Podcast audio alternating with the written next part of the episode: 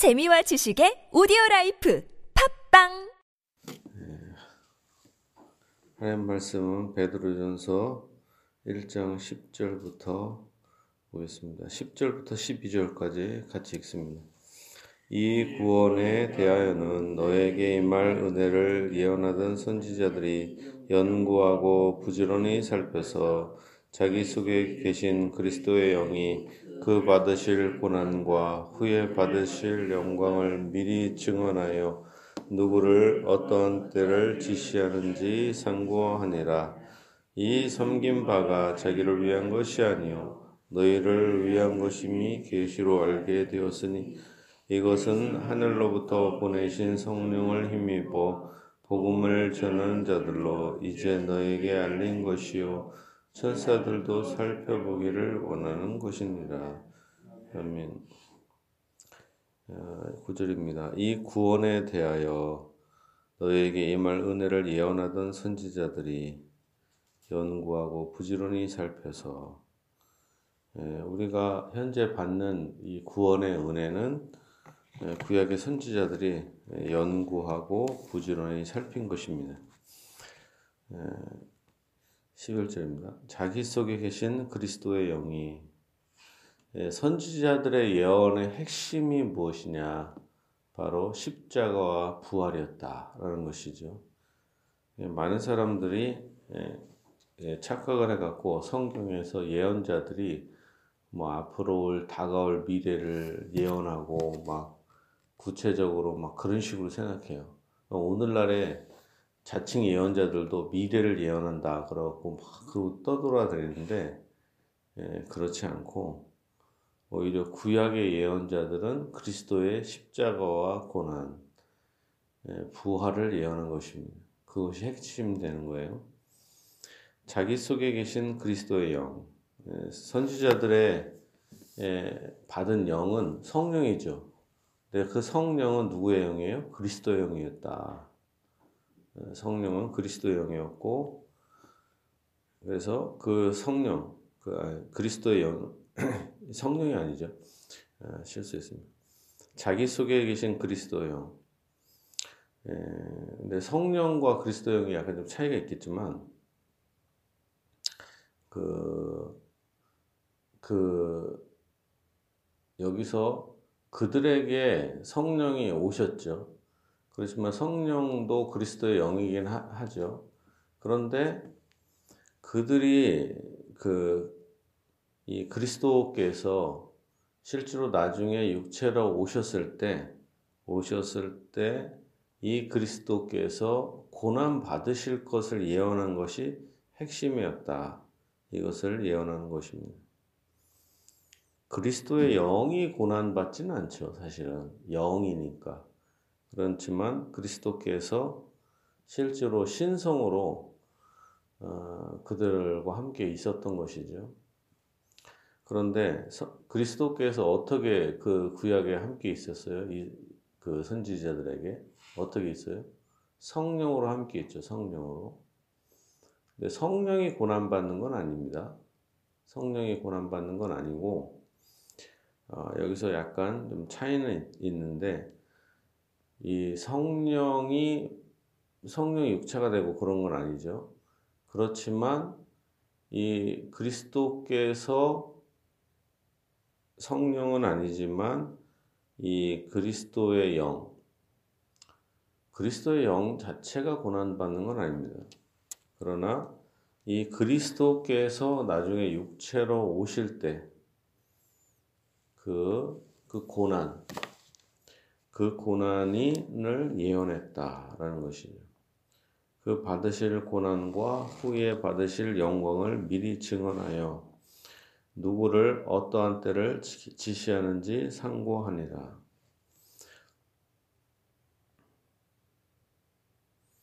그래서 이게 언제 예수님이 오실까? 그리고 또 예수님이 언제 십자가에 죽으시고 언제 또한 부활하실 것에 대해서 예언을 했죠. 그리고 그것에 대해서 막 묵상하고 막 노력을 했습니다. 그러나 구약의 수많은 선지자들도 각각 부분적으로 파편적으로 아는 것입니다. 이사야 다르고 에레미야 다르고 말라기 다르고 스가랴 다르고 다 달라요. 선지자들도 죽으라고 연구했지만 확실하지 못했다. 그림자와 같고 모형과 같은 상태로 안 것입니다.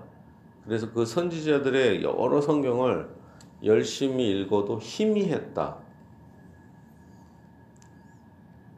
그리고 12절입니다. 그 이 성긴 바가 자기를 위한 것이 아니요 너희를 위한 것임이 계시로 알게 되었으니 결국에는 이 선지자들도 자기 자신들을 위한 것이 아니라 결국에는 우리 이 복음 시대의 사람들을 위한 것이라는 것이 계시로 우리가 알게 되었습니다. 이것은 하늘로부터 보내신 성령을 힘입어 복음을 전하는 자들로 이제 너희에게 알린 것이요. 음, 그 사도들이 성령을 힘입어서 복음을 증거했다라는 것입니다. 그래서 성령을 힘입어 복음을 전하는 자들로 이제 너희에게 알린 것이요 천사들도 살펴보기를 원하는 것이라. 구약의 선지자들이 대단해 보이잖아요. 잘 생각해 보세요. 많은 사람들이 이런 게 있습니다. 구약의 예언서를 딱 하면 겁난다는 생각이 들잖아요. 그죠? 겁나잖아요. 사람들이 어 예언서 뭐 여호와의 만군의 여호와의 말이니라. 그럼 또촥 하면서 막 위협과 공포를 막 얘기하잖아요. 그죠? 근데 그것의 핵심이 무엇이냐? 결국엔 예수님의 십자가와 부활이 핵심인 거예요. 수많은 예언을 해도. 그런데, 그런데, 복음은 위협적이지가 않잖아요. 잘 생각하면은. 어떻게 보면 좀 가벼운 생각이 들어요. 유치원 아이들이나 또한 아이들에게 말하듯이 약간 내용들이 약간, 어, 아동틱해요. 뭐 오병이요. 뭐 이런 거 있잖아요. 뭐 애들 뭐, 뭐 나사로를 고치고 사개오를 부르시고 좀 이렇게 이야기잖아요. 이렇게 재밌는 이야기처럼. 그런데 복음과 구약의 예언서 그럼 어떤 것이 더 수준이 높은 것입니까? 복음이 더 훨씬 더 훨씬 훨씬 높은 거예요. 복음의 특성은 구약과는 완전히 다른 것입니다. 구약은 수수께끼 같은 책이에요. 그러나 복음은 어떤 답 답지예요, 답지. 답 질문과 답이 다 있어요. 그럼 어떻게 공부하기 공부하기 쉬워요? 보, 답지가 있는 그 책이 훨씬 더 쉽잖아요. 복음이 그런 것입니다. 훨씬 더 쉽고 선명하다. 그리고 더 풍성하게 예수 그리스도의 은혜를 말하고 있다라는 것입니다. 권위는 복음이 훨씬 더 크다는 걸 알 수 있어요. 오히려 복음을 아니까 구약을 해석할 수가 있는 것입니다. 우리가 선명하게 더 쉬운 거, 그리고 더 쉬우면서 선명하면서 더 확실한 것을 안 상태에서 구약을 연구할 수가 있는 거죠. 신약 성경이 만약에 선명한 사진이라면 구약 성경은 흐릿하게 그린 스케치와 같은 거예요. 스케치를 통해서는 잘 모르잖아요. 무슨 색깔인지, 어떻게 생겼는지. 그러나 우리는 이, 이 사진은 약간 입체적이기도 해요. 아, 그러니까 더 선명하게 우리가 안 상태에서 구약을 해석할 수 있죠. 그러니까 이 복음을 모르고 구약을 해석할 수가 없다라는 것입니다. 복음을 전하는 자들로 이 은혜를 알게 된 것입니다. 천사들도 살펴보기를 원하는 것이라. 자, 이렇게 복음을 알게 되었습니다. 이 은혜를 알았어요. 그럼 무엇합니까? 그러므로 너희 마음의 허리를 동이고 근신하여 예수 그리스도께서 나타나실 때에 너에게 가져올 가져다 줄 은혜를 온전히 바랄지어다. 자, 이게 중요한 게 있습니다. 교리와 교리와 실천, 믿음과 행함. 믿음이 있어야 돼요. 교리가 있어야 됩니다. 자, 이제 교리를 알았다고 쳐요. 그러면 뭐예요? 교리로 끝나는 것입니까? 그게 그 교리가 머리에 있던 지식이 가슴으로 오고 가슴을 올려서 행동으로 나가야 되겠죠. 머리 위에만 맴돌다면 무슨 의미가 있겠어요? 이 복음이 마음으로 내려와서 마음을 적시고 생각을 바꾸면서 행동을 해야 되겠죠. 그러므로 행동에 대해서 얘기하는 너희 마음의 허리를 동이고 마음을 변화시킵니다. 근신하여 네, 하나님의 지식을 알게 되고 복음을 아는 사람은 조심해야 되고 겸손해야 된다. 그리고 계속해서 하나님이 주실 은혜를 바라는 것입니다. 너희가 순종하는 자식처럼 전에 알지 못할 때에 따르던 너희 사역을 본받지 말고 이제 복음을 안 사람들이 욕심을 부려서는 안 된다. 오직 너희를 부르신 거룩한 이처럼 너희도 모든 행실에 거룩한 자가 되라. 기록되었으되 내가 거룩하니 너희도 거룩할지어다 하셨느니라. 사람이 이 하나님이 우리를 부르신 목적이 무엇입니까? 목적 자체가 거룩함이 목적인 것입니다. 거룩함이 목적. 이것을 잊지 말아야 돼요. 성화가 목적이었다. 그래서 하나 천국에 보내는 사람을 돼지 같은 사람, 욕심 많은 사람을 하나님이 부르신 게 아니라 설사 그런 사람들을 불렀다 하더라도 변화돼서 마음이 가난한 자, 겸손한 자가 되어서 천국에 가기를 원하신 것입니다. 그런데 오히려 예수를 믿는다 그러면서 성경을 공부하고 시간이 갈수록 악해져 가는 사람들이 있을 수가 있죠. 그런 사람은 하나님이 부른 사람이 아닙니다. 어떻게 예수를 믿고 성경을 알고 복음을 아는데 점점 악해져 갈 수가 있어요. 버림받은 사람이니까 악해져 갈 수가 있는 것입니다.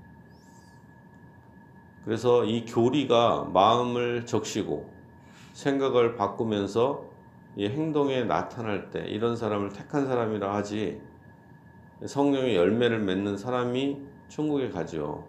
열매를 맺었기 때문에 가는 게 아니라 이 사람이 거듭난 증거가 되기 때문에 그런 거죠. 네, 은혜를 받은 사람은 열매가 나타난다. 거룩함으로 나타난다. 반대로 거룩함이 없는 사람은 예수를 믿, 는 것이 아니다. 그러니까 우리가 이게 시간이 갈수록 교인들 중에 직분이 높아지는데 점점 악해져 가요. 그런 사람이 있잖아요. 모든 사람에게 지탄을 받고 있습니다. 그런 사람은 실제로 뭐예요? 마귀의 자식인 거죠. 우리가 그럴, 그렇게 악해져 갈 수가 있잖아요. 그러니까 뭐 해야 됩니까? 우리는 하나님 앞에 다시 초심으로 돌아가서 나는 역시 죄인입니다. 끊임없이 고백하고 주의 은혜를 구해야 될 것입니다.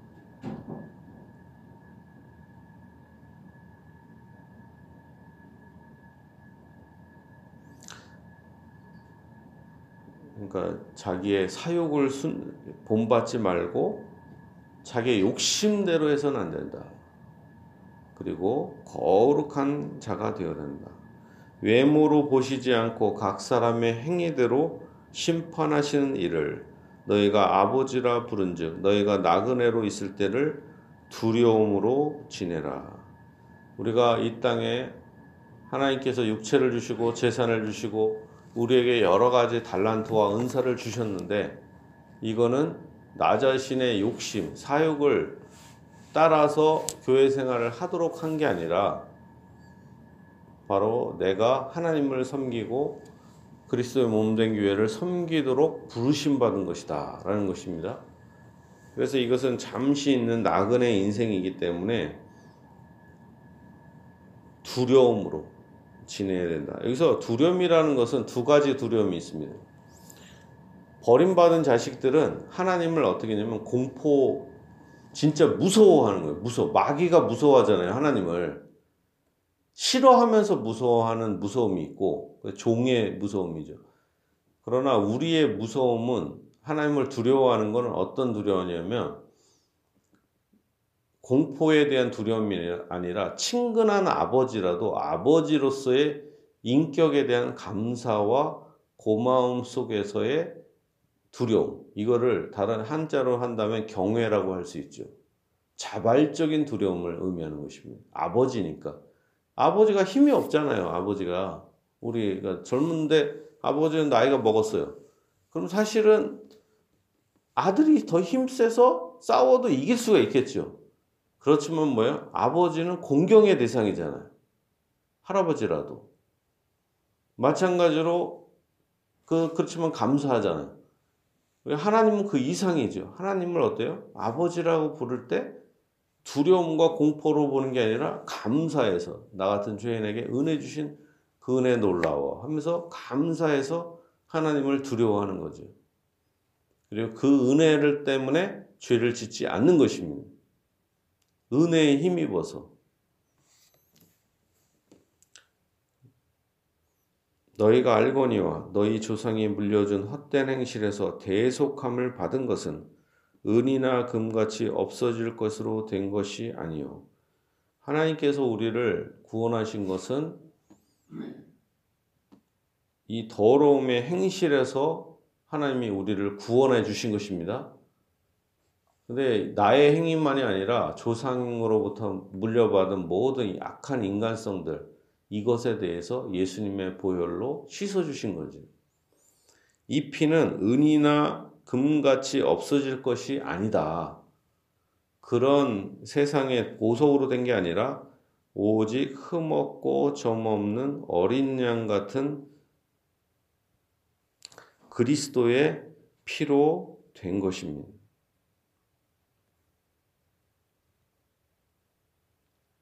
그는 창세전부터 미리 알리신 바 된, 되시니나 이 말세에 너희를 위하여 나타내신 바 되었으니 예수님은 벌써 그리스도께서는 영원 전에 알려주셨죠. 바로 예수님의 존재는 삼위일체 하나님으로서 영원 전에 존재했다. 그렇지만 너희를 너, 너희는 그를 죽은 자 가운데서 살리시고 영광을 주신 하나님을 그리스도로 말미암아 믿는 자니 너희 믿음과 소망이 하나님께 있게 하셨느니라. 이 땅에서 하나님께서 우리를 온갖 죄악 가운데서 구원해 주셨습니다. 그 목적은 무엇입니까? 거룩한 자가 되도록. 그리고 그 과정에 뭐가 있는 것입니까? 예수 그리스도의 보혈과 십자가의 은혜가 있는 것입니다.